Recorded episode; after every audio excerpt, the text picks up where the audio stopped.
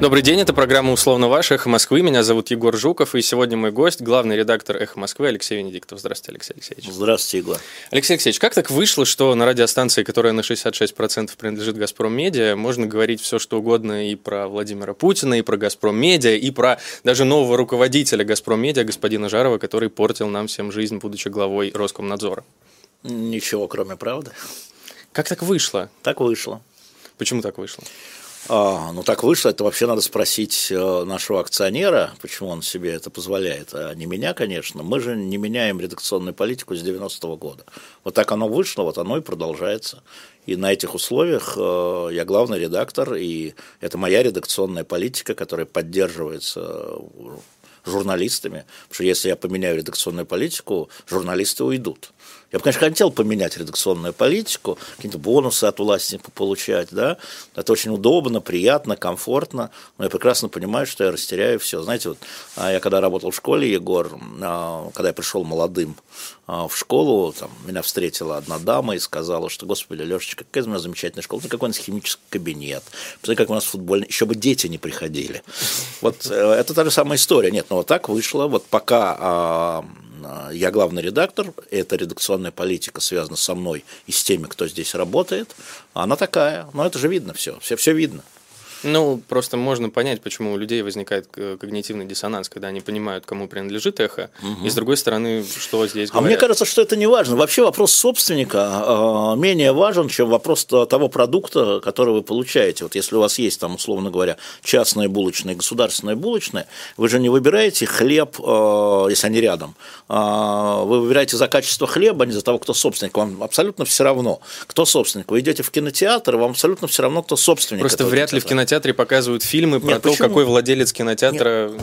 А, в этом смысле, ну, слушайте, сейчас, слава богу, э, доступ к информации, к мнениям посредством там, соцсетей, интернета огромен, и люди вправе выбирать, потреблять этот продукт или не потреблять. Я, честно говоря, не сильно задумываюсь. Здесь все идет, как идет. Я когда попал в больницу, не было, здесь все шло, как будто я испарился, да, я не мог, а оно все продолжалось.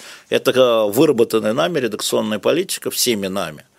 И оно так и будет продолжаться, пока я главный редактор. Просто когда в свое время Юра Дудь задавал вам похожий вопрос, вы, в общем, в каком-то смысле согласились, что радиостанция «Эхо Москвы» существует как некая витрина, на которую власть может указывать и говорить, ну, ну вот какая-то свобода это не точно, слова. Егор, вы же уже, вы журна... вы же уже журналист. Я согласился, что радио «Эхо Москвы» в том числе, в том числе. и существует, конечно, и используется властями как витриной. Но а, согласитесь, что сейчас нашим властям совершенно все равно, что касается витрин. Все витрины разбиты после решения Конституционного суда, перемазаны, и, в общем, никакой витрины на внешний контур нашей власти не нужно, если можно позволить себе вот так вот э, поступить с девушкой по фамилии Конституции и муж ее Константин. Поэтому это, это, это, это уменьшается история вот с витриной. А что я знаю точно? Я знаю, что вот разного рода мнения и некоторые новости докладываются наверх а, разным людям, принимающим решения, и мы составляем действительно некую такую, а, такой дайджест альтернативных мнений, скажем так а, для тех людей, которые принимают решения. Они считают, что это полезно. Мы а, не вирус, мы вакцина. Просто вот об этом и речь, Алексей Алексеевич. То есть можно ли в этом смысле сказать, что ну, Эхо Москвы не представляет вообще никакой угрозы действующей власти. Это вопрос как в раз... Э, Потому что если бы была угроза, да, наверное, и ну, закрыли возможно. бы станцию. А, но вообще средство массовой информации, оно не, не оружие, не должно представлять ну, угрозы. В авторитарной стране это оружие. Ну, это должны считать те, кто потребляет, а не те, кто делает, согласитесь. А, мы, не же знаю, не делаем, мы же не делаем отдельную программу там, для Владимира Путина и его окружения. Да? Он потребляет ровно то, что потребляет Алексей Навальный, слушая «Эхо Москвы». И избиратели э, Владимира Путина потребляют ровно то, что потребляют э, избиратели Алексея Навального или там, я не знаю, Геннадия Зюганова. Но важно, кто делает контент. Не важно, кто делает ну, вот контент. Смотрите, важно, я... важно, какой контент. Не важно, как фамилия человека, который делает контент. Вот не Взгляды важно. важны его, убеждения не, его важны. Нет, не важно. Если у вас медиа, если у вас разные люди, то контент на самом деле это не контент, там, я не знаю, Венедиктова или Бунтмана или Плющева или Фельгенгауэр, это контент «Эхо Москвы». Да? Это контент, это разные продукты, а, но они потребляются любым прохожим. А, собственно, в этом была концепция 90-го года. А, нас слушают случайные люди. Прошел мимо на витрину, если вам нравится это слово, увидел, о, да, и зашел. Вот эта история «о» и «зашел», да, и неважно, он зашел за Таней Фельгенгауэр или за Алексеем Венедиктовым, или за Алексеем Осиным, или за Егором Жуковым, это неважно, он зашел. И вы часть продукта, и вы делаете часть продукта, так же, как это делает, там, я не знаю, Алексей Нарышкин там, или Алексей Голубев. В этом важно продукта СМИ для меня. Может быть, я старомоден. Просто мы знаем, зачем идут на «Эхо Москвы». На «Эхо Москвы» зачем? идут за оппозиционным мнением. Пусть ходят за тем, зачем хотят. А вот вопрос как раз возвращается к изначальному. А почему разрешают? Это кому То? вопрос? Как вы думаете? Нет, как вы думаете? Значит, еще раз. Да? А, во-первых, так сложилось исторически. А, эхо Москвы никогда не вело никакой войны, никого не политически не поддерживало. Если не говорить о том, что призывало за кого-то голосовать или за что-то голосовать. Да? Эхо Москвы всегда освещало или пыталось освещать, скажем так, разные важные общественные истории. И когда одна история зажималась, а, то мы давали ей больше силы времени. Когда, например, во время войны в Ираке, чтобы было понятно нашим слушателям, а, всюду был запрещен посол Соединенных Штатов Америки, мы давали ему слово. Когда запретили посла Ирака, мы ему давали слово. Когда всюду был запрещен... Ну, это наша редакционная политика. Если завтра запретят Путина, мы ему дадим слово. Его адвокаты будут здесь таким же образом. Вы, вы меня простите, это не зависит от взглядов а, главного редактора да, или от взглядов того или иного журналиста. Это зависит от того, чтобы люди получали всю гамму э, точек зрения. Мы считаем, что наш слушатель умный, что ему нужно предоставить разные точки зрения, он сам выберет. Он сам выберет, что с ними делать. Кого облить? Это просто такая концепция. Она может быть неправильная, в других медиа она другая. Ну хорошо, а у нас она такая. Это моя концепция. Повторяю, может быть, я старомодный. Может быть, может быть, меня опережают более радикальные коллеги. Мы видим действительно, что чем радикальнее позиция, тем больше зрителей. Чем она более сейчас определена, верно. по сути. Да, сейчас верно. Ну, на это есть другие медиа. Я всегда говорю, ну, есть много других радиостанций, где вы можете получить. Я вот в этом смысле хотел бы поговорить о неких целях, которые ставят перед собой «Эхо Москвы», потому что, ну, глупо отрицать, что какие-то цели более глубокие, чем просто делать какой-то контент, э, глупо отрицать, что они есть. То есть я в этом смысле просто могу э, привести какой-то пример, который меня на этот вопрос надоумил. Значит, я тут вчера, когда готовился к интервью, совершенно случайно наткнулся на фильм э, телеканала НТВ про Лесю Рябцеву. А, значит, про ну, бывшую, скажем так, сотрудницу «Эхо Москвы», которая в этом фильме самыми последними словами называет оппозицию и расписывается в симпатии к Владимиру Путину. Я... У меня есть сейчас такие работники, которые делают то же самое. Это так, на всякий случай. Ну вот я к тому, что я до как бы этого фильма особо ничего про Лесю не знал, и после того, как посмотрел, желание ее саму обсуждать у меня не появилось, потому что, на мой взгляд, персонаж довольно скучный, но на тот момент, когда история происходила, никому этот персонаж скучным явно не казался, и «Эхо Москвы», в общем, ну, хайпа получил довольно много. И я думаю, глупо отрицать, что вам нравился, ну, что этот хайп, в общем, он приходит на радиостанцию.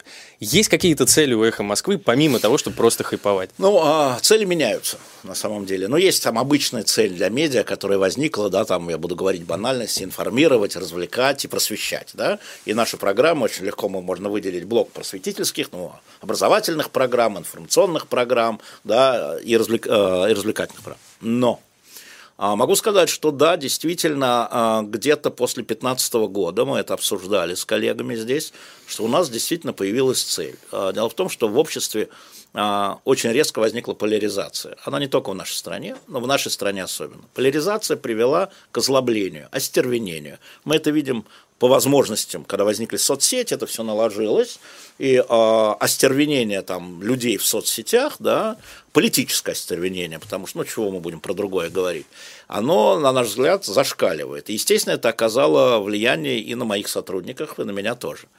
И у нас возникла такая выговоренная позиция, что «Эхо Москвы» как средство массовой информации, все-таки миллион человек в день в Москве и 3,5 миллиона в стране – это немало, только радио, а мы должны выступать в роли ингибитора, замедлителя этого процесса. Мы должны демонстрировать максимальную толерантность в смысле редакционной политики. Не каждого отдельного журналиста, а в смысле показать, что существуют разные точки зрения, и они, э, и делать это искусственно – Да, ингибитор это, собственно, лекарство, это, ну, в данном случае лекарство. И это время надо попробовать пережить, потому что наши обычные слушатели, которые там с высшим образованием, всегда взвешенные были, да, и тогда вдруг начали вцепляться друг друга в глотку. И вот эта э, ингибиторская позиция, где-то с года 15 повторю, да, вот это у нас миссия. У нас миссия э, вот э, для наших слушателей, я не скажу для страны, что мы действительно там, ну, 4 миллиона слушателей, ну, ну хорошо. Ну, еще там интернете там еще столько же или чуть больше. Вот наше дело – это а, обращать внимание людей, что по-прежнему э, все жизнь черно-белая. Да? К сожалению, очень многие медиа, именно медиа, занимаются, занимают черно-белую позицию. И если бы мы были чисто оппозиционным медиа... А есть... вы думаете, что «Эхо Москвы» не является чисто оппозиционным? Значит, отвечу сейчас. «Эхо Москвы» всегда, всегда будет оппонировать власти. Любой. Угу. Значит, на следующий день после прихода Бориса Николаевича Ельцина к власти, которого «Эхо Москвы» информационно, безусловно, поддерживал, потому что ему никто не давал слова, а, значит, наши обозреватели обрушились на него, когда он стал властью. Что его теперь, да?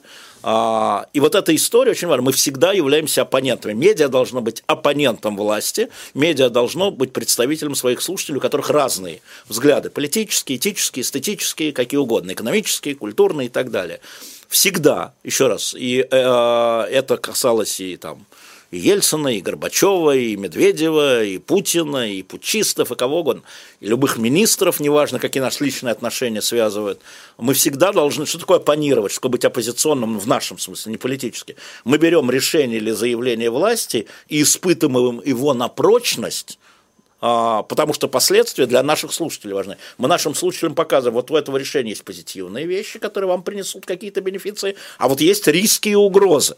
И поэтому, когда э, в целом, еще раз, не каждый журналист, но в целом, если взять наш эфир, мы увидим, что мы берем решение, там, я не знаю, того же Путина, да, вот по поправкам Конституции, мы ее разбираем. Мы берем решение Собянина там, о платных парковках. У нас есть сторонники платных парковок, у нас есть противники платных парковок, но это надо разобрать вообще вот так вот сложно. И мы оппонируем в этом смысле власти, безусловно. В целом радиостанция, хотя у каждого журналиста остается право все говорить. Вот это наша миссия, если угодно. Вот это наша цель. Ну, значит, миссия «Эхо Москвы» все-таки оппонировать власти, получается. Ну, она была с самого начала, возникла в 90-м году, это как раз было оппонирование уже Горбачеву даже тогда. Да, да, да, в этом смысле, но это, мне кажется, что нормальному медиа, профессиональному медиа это вообще свойственно, если оно не партийное. Потому что есть партийные медиа, ну, я имею в виду медиа, которые поддерживают одну политическую силу. Я не говорю, что они там э, орган ЦК там либертарианской партии, скажем, да? Неважно какой. Хорошо. Да, неважно какой. В принципе, безусловно, каждое решение власти, от которого зависит жизнь просто людей надо подвергать испытанию на прочность. Ну вот так вот я сказал, как мы это видим здесь, как видят люди, которые создавали это радио и которые пришли на это радио. Тогда у меня следующий вопрос уже к Алексею Венедиктову не как главному редактору «Эхо Москвы», это сложно. а как Алексею Венедиктову. А как я открою? А вот в свое время вы сказали... Как Ставьте раз... ему дизлайки. Кстати, Все ставят кстати, ему дизлайки. как раз в интервью самому Юрию Дудю. Самому Юрию Дудю, самому да, Юрию да. Дудю. Хорошее было, тяжелое было интервью, я вышел мокрый. Да. Вот, вы сказали, что в ситуации некого социального потрясения вы с вашим другом Дмитрием Песковым, пресс-секретарем секретарем президента будете на одной стороне. Нет, ну слушайте, это зависит от социального потрясения. Значит, если говорить. Но вы что... допускаете ситуацию, что вы можете быть с ним по-разному? Конечно. И я могу сказать, что я с ним как бы спорю, чтобы не сказать ругаюсь, а, довольно часто. И, а, но поскольку мы вот общаемся с Дмитрием Сергеевичем, то, естественно, у нас возникают темы, где он доказывает свою позицию, а я свою позицию, и они очень часто не совпадают. А, ну, если жить в окружении людей, э, чьи позиции только совпадают, во-первых, это неинтересно. Согласен. Во-вторых, это невозможно. Согласен. Да? И поэтому в иных условиях мы будем на одной стороне, в иных условиях мы будем по разные стороны. А, и мы вообще по разные стороны, потому что он представляет президент, а я панирующая медиа. Если вы посмотрите те вопросы, которые задает «Эхо Москвы» и мои журналисты президенту и его э, э, пресс-секретарю каждый день, вы можете просто узнать, у вас есть доступ, когда вы можете поговорить с Максимом Курниковым, который каждый день за это, и как раздражается Песков а, именно на наши вопросы. Но потому что мы представляем не себя, не свою, там, свое желание выпить пиво, да, а мы представляем наших слушателей, которых интересуют эти вопросы. В этом профессионализм. Да? Засунь себе в карман а, свое личное мнение и задай вопрос от имени слушателей. То, о чем они тебя спрашивают, вот в этих самых... Вы вот, сейчас начали отвечать на вопрос через радиостанцию опять. Я вот хочу вернуться к Алексею Венедиктову. Ну, когда мы сидим... То есть вы, вы не, просто я к тому, что вам сложно в целом разделить себя как главного редактора и как человека. Ну, еще еще мы... более прямо задам вопрос. Вы можете себя назвать оппозиционером? Я, конечно, оппонент власти. Я ни разу не голосовал за Путина. Я а, подвергая его критике публично, последний случай тому. Более того, значит, уже выходя из роли главного редактора и оставаясь там членом общественной палаты, да, я провел э, решение в комиссии общественной палаты города Москвы, мы проголосовали его, э, хотим, чтобы палата Москвы обратилась к президенту с просьбой отложить э, голосование 22 апреля. Единственный орган, единственный орган, где большинством голосов комиссия по гражданскому обществу, которую я возглавляю, обратилась к президенту с этим. И я через Дмитрия Сергеевича туда а, отдал, отдал Константину Ремчукову, чтобы это было как в Москве и так далее. То есть я а, оппонент, безусловно, политики Путина, я считаю, что его политика ошибочна, как а, внешняя, так и внутренняя, в целом, да, так сказать, в ГРО. Конечно, есть вещи, которые я могу поддержать, скажем, его предложение о налоговых каникулах сейчас. А почему не поддержать? Конечно, а то, что Путин внес, да, но в целом его политика ошибочна, я не его избиратель, и он это знает, и я это говорю публично. Вы с ним говорили? Да, я с ним, я с ним говорю всегда, когда я могу говорить, я свою точку зрения высказываю. Всегда. Понимаете? Как Путин относится к людям, которые лично говорят ему о своем несогласии с ним? Те люди, которые... И менялась ли, кстати, эта реакция в течение времени? Она, конечно, менялась. Мы сейчас будем о Путине опять, да, я буду сейчас с Песковым. А с вами обо мнении о радио. Смотрите, а на самом деле а, я не могу быть предателем, потому что я никогда не был членом его команды. Он меня не расценивает, как, как я понимаю, как предателя. Я не член его команды, я не могу предать. А, поэтому а, моя там оппонирующая позиция – публичная или не публичная, она ему понятна. Именно поэтому они член его команды. Он так рассуждает, я думаю. Поэтому его не удивляет, когда я там с ним последний раз, но это было давно, а когда я по поводу светскости государства и по поводу вот всех вот этих историй с ним заговорил. Поэтому, ну как, я, вот он, я и руковожу радиостанцией, когда снимут, тогда снимут, и мы поймем, что меня снял Путин, все поймут, что меня снял Путин. Чё, о чем мы будем? Вот я, кстати, хотел тоже про это задать вопрос, Алексей Алексеевич. Вы много раз говорили, что, по сути, вот ваша судьба именно как э, главного редактора зависит от Владимира Путина. Ну, просто мы знаем, когда меня трижды снимали, вот. он трижды не давал снять, это факт. Собственно, с одной стороны, очевидно, что это не дает его подчиненным вас уволить и дает вам некоторую протекцию. С другой стороны, когда ваша судьба полностью зависит от человека, который, ну, на мой взгляд, нечистоплотными, нечестными махинациями узурпирует власть, да. разве это не унизительно? Нет, потому что моя судьба от него не зависит. Во-первых, я могу уйти сам, а во-вторых, это же никак не влияет на редакционную политику. Просто никак. Вот это наше отношение с Владимиром Владимировичем. Вот никак. Вот спроси любого журналиста, как это влияет эхо Москвы что, ну вот вы журналист «Эхо Москвы», когда вы зовете разных людей, я вам говорю, что спрашивать или не спрашивать, это Владимир Владимирович обидится. Нет. А ведь доложат. Ой, доложат, ой, побегут. Да? Нет, не говорю, потому что это не влияет на редакционную политику. Это так, так жизнь устроена. Это не влияет на редакционную, это на меня не влияет. Слушайте, я, как я уже в зоне риска, да, а, я уже человек поживший, я уже там сколько лет, там главный редактор – и э, все знают, не только Владимир Владимирович, окружение его, э, акционеры в «Газпроме», что я, я готов разговаривать о чем угодно, только не о редакционной политике. Пытались? Да, конечно. И продолжают, приходят новые, молодые губернаторы, министры, начинают звонить, говорить, а что у тебя было? Я говорю, у меня вот это было, а что? Говорят, это неправда. Я говорю, ну, иди в эфир и скажи, что это неправда, пожалуйста. Когда угу. сегодня, завтра, вчера, когда тебе в эфир. У меня одна и та же байка, которая идет э, всю дорогу, понимаете? А, эта редакционная политика, она публична. Я не могу ее изменить, я просто не могу ее изменить, чтобы это люди не заметили. Как только я начну ее менять и говорить, что изволите, неважно кому, президенту Путину там, или там, как, Госдепу, Газпрому, Моссаду, это будет видно. Но сама ситуация не кажется вам унизительной? Да нет, конечно. Потому что если бы мне диктовалось, тогда она была бы унизительна. А здесь нет никакой диктовки. Почему? Я руковожу так, как я считаю Просто нужным. Я, я... И радио работает вне зависимости от того, какой министр друг Венедиктова. Да? Друзья ушли, пришли другие не друзья, да, радио на это никак не работает, что тут унизить? Просто, Алексей Алексеевич, могу да. пояснить, что я имею в виду, и потом перейдем к другой теме. Да. Вот э, на 30 секунд буквально сделаю небольшой шаг в сторону политологии. Да, да. Есть а, различия между а, республиканским и либеральным пониманием свободы. Да. Значит, либералы считают, что ты свободен, когда никто не вмешивается вот в твою личную жизнь, да, там в твою некую частную сферу, вот ты можешь делать то, что ты хочешь, значит, ты свободен.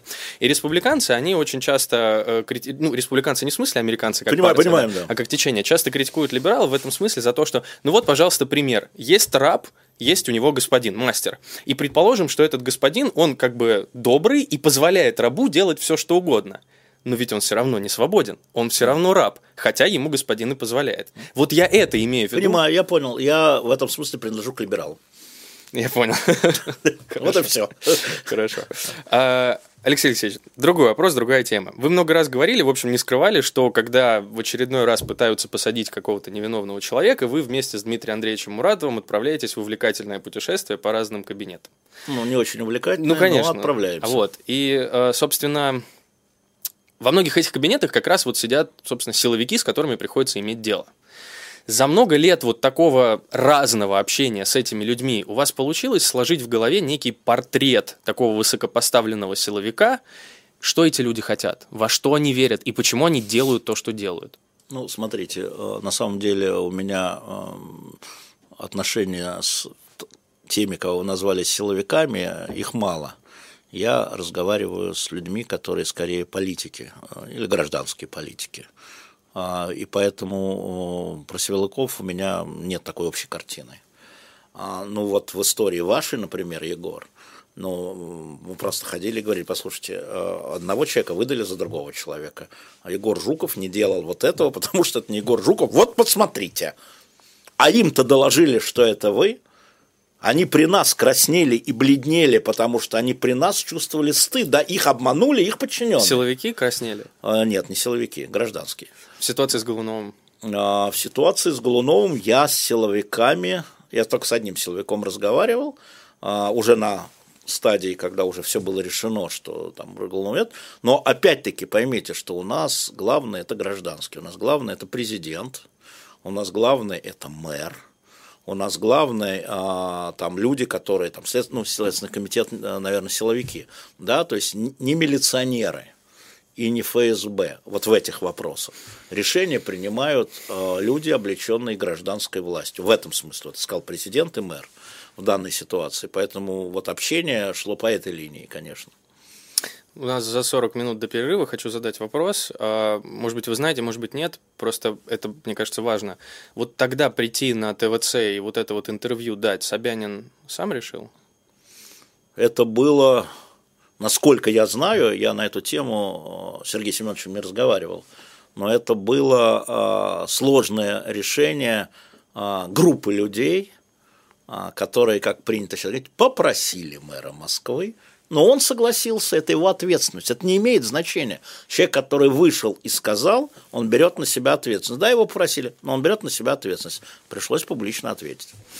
Друзья, меня зовут Егор Жуков. У меня в гостях главный редактор «Эхо Москвы» Алексей Венедиктов. Мы вернемся после перерыва. Оставайтесь с нами. Условно ваш... У нас есть наши э, 200 лайков и 200 дизлайков? Сейчас посмотрю. Я же призвал вам ставить дизлайки. Да. Ставьте, не хотите видеть Жукова в эфире Москвы, ставьте дизлайки. Я как главный редактор. Сейчас, сейчас открою. Да не обязательно, Егор, по числу. Да не, мне самому интересно, почему-то закрылось в середине это. У нас с вами 1100 лайков. А дизлайк? 140. Мало! Все правильно, все должно быть сбалансировано. А, восемь с половиной. А, ну, ну вот. Ну вот. Ну вот. Просто, когда как бы это все только начиналось, когда он только вышел, а, Собянин, ну я просто а, продолжаю а, тему, мне извините, интересно, да-да-да. Я вот смотрю, и ну, как бы... Все понятно, ему, его попросили... Просто он выглядел так, как будто у него депрессия. Слушайте, ну, конечно, а, а, конечно, его попросили. Да? Я не знаю, кто, я с ним на эту тему не говорил. Вот я когда написал свой блог, он меня позвал, один на один мы сели, причем я с ним до этого не разговаривал один на один полтора года. Mm-hmm. Ну, что, так, что такое за год? Mm-hmm. А, уж точно давно. Mm-hmm. Я ему сразу сказал, так не надо со мной объясняться, вот вы считаете, что так, я считаю так, давайте мы поверим, что мы, что я там не на деньгах Газдепа, а вы э, не застав, вас не выкрутили. Не заставили, да. Давайте я вам сейчас объясню свою позицию. И я э, объяснил ему позицию про не, про, не с точки зрения юридической, про массовые беспорядки, потому что их не было, а ему объяснил, что там вот народ был такой, поскольку я тоже там внутри ходил, не очень видно было, конечно, в капюшончике, тем не менее. Да? И я ему сказал, что мне кажется, что это э, ваше заявление создает основу для уголовного преследования. Да? И вот только это, и больше ничего. Вот я ему это Что вы имеете в виду создает? Потому что а какие еще дела предъявлять? Массовые беспорядки, А, это смысле, немедленно если- дает тяжелое уголовное Я понял, преследование. да, если он это сказал. Если нет массовых беспорядков, как выяснилось, Как да, выяснилось, да. то и нет тяжелых сроков, ну, почти нет. Но, слушайте, мы все все, все понимаем, да, я высказал свою позицию публично, Свою- дальше мы пошли, что дальше? А дальше вы знаете, что появились разрешенные вот эти митинги, прогулки вот эти разрешенные, да, Потому что нет, нет угрозы, но нет угрозы. И э, я бы сказал это и президенту, если бы он меня призвал, и я сказал это по радио, и написал, все началось с блога, который я написал, просто ответы. Ну да, и я знаю, что он ну, не очень доволен, скажем так, очень недоволен, что я вот там через голову всех как бы обратился к президенту. На самом деле это я обратился к президенту с, с переносом, да, недоволен, потому что, ну, все скажут, а, это Собянин его подговорил, а, это Москва играет против Кириенко, они же все такие. Ну, игра была. У меня нет. Нет, я имею в виду, игра там была. Нет, игра... не, они там играют постоянно, но я в их игры не играю, я говорю Конечно, то, что я да, считаю да, да. нужным. Дальше они берут меня, как любого, и используют в своих играх. Да, да, да, да, да. Так же, как они берут вас и используют Конечно. во всех играх. Это всегда так. Ну, хорошо. Я не должен думать о том, в каких играх они используют. Алексей Алексеевич, повлияли ли люди на улицах? Да, конечно. Это была, это была база. Вот все, что мы сделали а, с Муратовым, мы продолжали делать. э, Там, там, Дима Муратов вытащил 53 человека. Еще раз, 53 человека. Если бы не было людей на улицах, ни хрена бы у нас не получилось. Вот лично Дима Муратов вытащил 53 человека. Это вот мы знаем, там Жуков, Голунов, а на самом деле больше. И а, мы стояли как бы на плечах тех людей, Да-да-да. которые собирались. И когда нам действительно стали намекать, ну, может, они больше не будут собираться, я говорю, не-не-не, ребят, мы вообще с ними не разговариваем. Никакие там азары, мы не знаем, кто это. Да? Вот они там по-своему, а мы говорим, вот это дело нечестно. Есть люди на улицах, нет людей на улицах.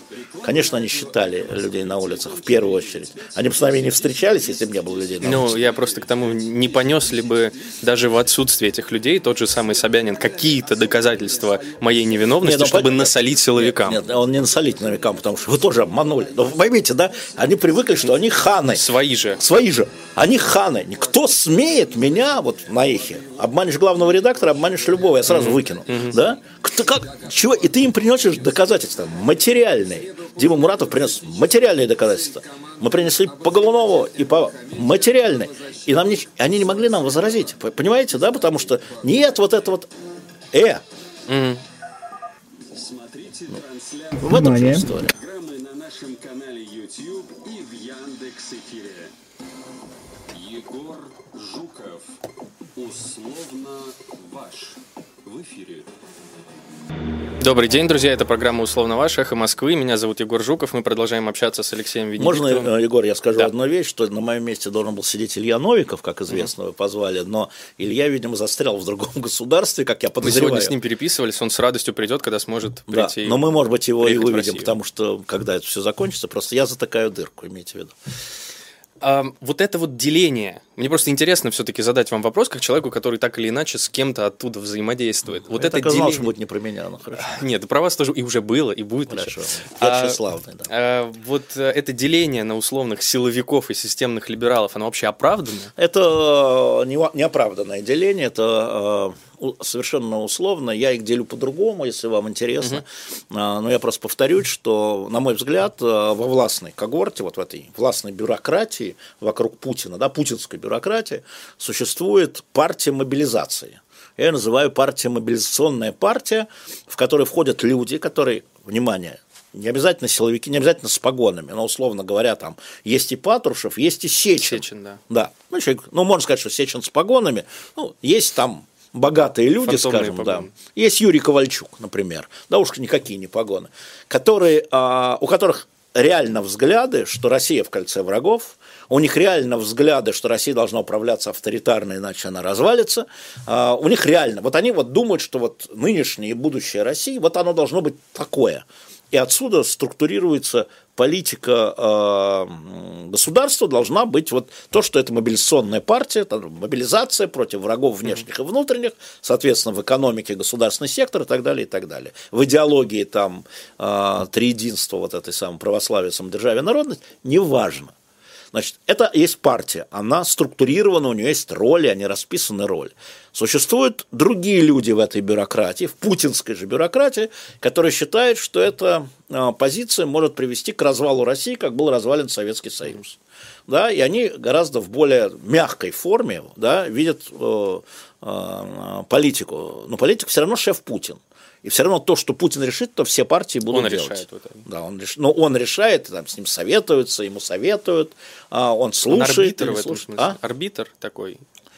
А, Он, а, мне сейчас трудно сказать, как это все происходит, но вот на примере этих поправок Конституции, но мы приблизительно понимаем, что там про эти поправки, скажем, до того там знали там, если не брать чиновников, а таких вот как бы друзей, знала как раз вот эта партия мобилизации, и знал там Патрушев, знал Ковальчук, например, Юрий Валентинович, да, вот это их как бы видение да, такой гиперпрезидентской, или как Сурков говорит, гиперпрезидент, он в этой партии, кстати, гиперпрезидентской республики. Вот и все. Да? Есть другие люди, тоже есть среди них военные. Ну, например, там Чемезов, он человек военный, но будучи в Ростехе, он прекрасно понимает, что такое внешний мир, что такое торговля оружием, извините, что такое торговля научно-техническим А прогрессом. Чемезов, он в партии мобилизации? Нет. Вот, Вот я как раз и говорю, Да, что да, да, нет. да, Да, всё, да, да, То да. есть на самом деле вот это силовики и не силовики, да, и гражданские, это условные. Они могут переходить по каким-то вопросам, но самое главное, вот есть партия мобилизации, и есть там, я не знаю, партия, там, я не знаю, а, Содружество там с Западной Европы. Я не знаю, как ее назвать. Ну, Ну, от- более открытый мир. И с каждым годом правления Путина эта партия все менее и менее влиятельна. Да, это партия. Во-первых, это, ее как партии нет, в отличие от партии мобилизации, которая, очевидно, оформлена в ядро, да, вот оформлена, и по каждому вопросу она имеет мнение, то, условно говоря, между Чемезовым, Кудриным, а, Грефом, а, Мишустиным, Медведем огромная разница. Медведев может примкнуть к партии силовиков в каком-то вопросе, потом вернуть, ну, это мобилизационный. Это вот э, есть партия силовиков и остальные башни, я бы сказал так.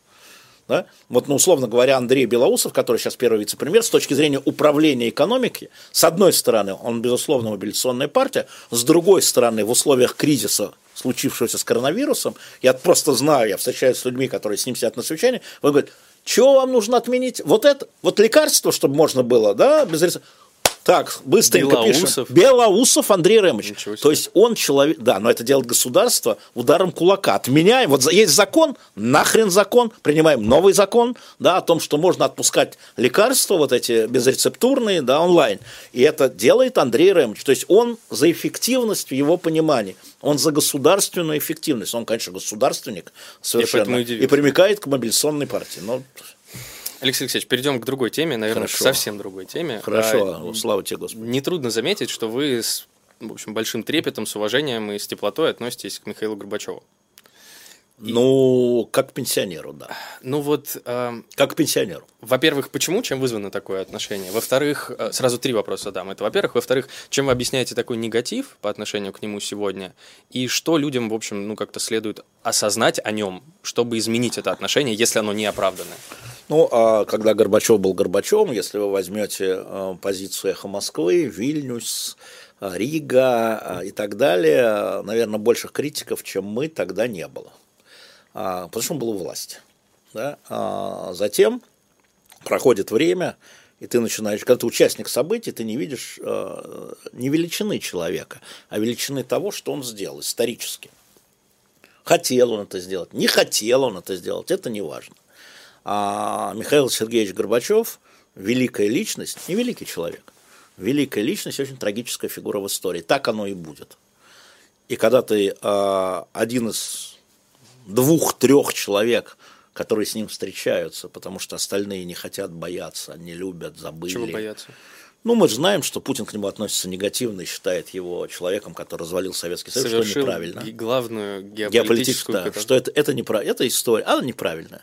Вот, а, и э, это очень обидно за него. А, и мы с ним действительно, и с Димой Муратовым опять, довольно часто, когда мы можем, когда он может по здоровью, мы с ним встречаемся, просто сидим, он спевает украинские песни там, и так далее. Но это сентиментальщина. Значит, исторического наследия великое, да, свободы – это он, вообще свободы – это он. Да, неумело, да, криворуко, да, иногда вызывая кровопролитием, э, как это было в Вильнюсе, он за это отвечает, в Карабахе он за это отвечает, э, в Приднестровье он за это отвечает, но это он, да, это его историческая ответственность. А почему люди так относятся? Потому что он совершил революцию, а революция, оказывается, она всегда неудобна, потому что это плохая новость. Ты Он совершил революцию. Конечно. Он, он совершил революцию, Лю- э, э, он э, вернее, дал возможность, революцию не в смысле движения масс, да? он создал новые условия, послушайте, что такое была цензура в Советском Союзе в 85-м и что такое была свобода слова в 87-м. Все уже забыли, что он дал свободу церкви, давайте вспомним. И об этом мне неоднократно рассказывал патриарх Алексей, который был ему чрезвычайно благодарен. Он, не Путин, не Ельцин, он, свобода религии, он. А, и а, в этом смысле, вот, ну, он сейчас живет вот так одиноко а, под Москвой, в Москве, и мы стараемся скрасить его это одиночество. А, вот. А что сделать? Надо говорить правду. Надо говорить, что человек, который боролся за сохранение Советского Союза, было их два – Значит, Михаил Горбачев и американский президент Буш. Каждый по, своему, по своей причине. Вот посмотрите, что такое цыпленок по-киевски, проблема да, у Буша. И, собственно Буш говоря, приезжал, выступал там. да, и, и э, украинская диаспора на выборах 92 года за Буша не проголосовала из-за этого, и он проиграл Клинтону, в том числе и поэтому, если посмотреть, где сидела украинская диаспора, за то, что он не поддерживал независимость Украины. Да, Прибалтику поддерживал, ну только Прибалтику. А, Так что Михаил Сергеевич человек великий, и я к нему отношусь э, с уважением. Вернее, у него великие дела. Не бывает великих людей. Все люди подвержены ошибкам, слабостям, преступлениям, наконец. И вы, и я. Ну, у вас еще все ваши преступления впереди, а у меня уже хватит. Вот, на самом деле. Но э, дела его великие, и когда он уйдет, э, мы все это увидим. Мы увидим, как те люди, которые его сейчас не замечают, будут рассказывать о том, как они с ним встречались, как они ему помогали делать нашу страну великой и так далее. Если вспоминать в каком-то смысле время Горбачева, вы как человек наблюдательный и наблюдающий, а можете сказать, что сейчас атмосфера, которая существует в стране, похожа на то, что было перед падением красного режима? А, Я не очень люблю слово атмосфера, потому что я не знаю, честно, как его кодифицировать, и это не лицемерие. А, Нет, это не так. А, Знаете, вот время Горбачева, вот насколько я его помню, значит, это же я стал журналистом только последний год, когда Горбачев был, да, там год и три месяца. А, Поэтому, а Горбачевское время началось раньше, с 86-го. С ужасом думаю о том, что все Горбачевское время 6 лет. Всего. 6 лет. Путин 20 лет. 6 лет. Вот Горбачев от избрания генсека, кстати, исполняется 35 правда. лет э, пленуму мартовскому, где он был избран. Вот в эти дни, 28 что ли, Шесть лет, марта. правда, я даже не Всего подумал. 6 лет этот исторический период, ни о чем. А, и а, сначала а, время Горбачева было время надежд, которое перекрылось временем Ельцина, который подхватил знамя надежд. Знамя надежд. А, Я не вижу здесь никакого знамя Что-то надежд. безнадежное, да? Не-не-не, это просто это было знамя, да. Вот я был, например, я абсолютно был уверен, а, что я вот э, умру при Леониде Ильиче Брежневе или его наследниках, да, и что вот выше завуча средней школы я не поднимусь никогда, я знал, умру завучем, говорил. И мы вчера встречались с Андреем Васильевым, главным редактором газеты «Коммерсант» в свое время, издателем, и мы говорили, слушай, мы прожили шесть жизней, да, мы жили там при Брежневе, ну, мы там забываем, мы жили при раннем Горбачеве, время надежд, мы жили при позднем э, Горбачеве, время разочарования, при раннем Ельцине, и мы э, при позднем Ельцине, при раннем Путине, да, другом до восьмого года, при Медведеве, но это был такой интермед, и сейчас при Путине. Мы прожили 8 жизней в 8 странах. Чем мы жалуемся? Чего мы жалуемся? Ну фигово, что жизни в итоге зависят от правителей. Не, Блин. это же знаки, нет, ничего подобного. Мы могли э, при Горбачеве жить иначе, мы могли при Ельцине жить иначе, мы могли при Путине жить иначе, вы же сами только что говорили про это. И есть люди, которые так и живут. Ну просто, э, мне кажется, это какая-то наша черта в связи с тем, что мы настолько... Чья наша?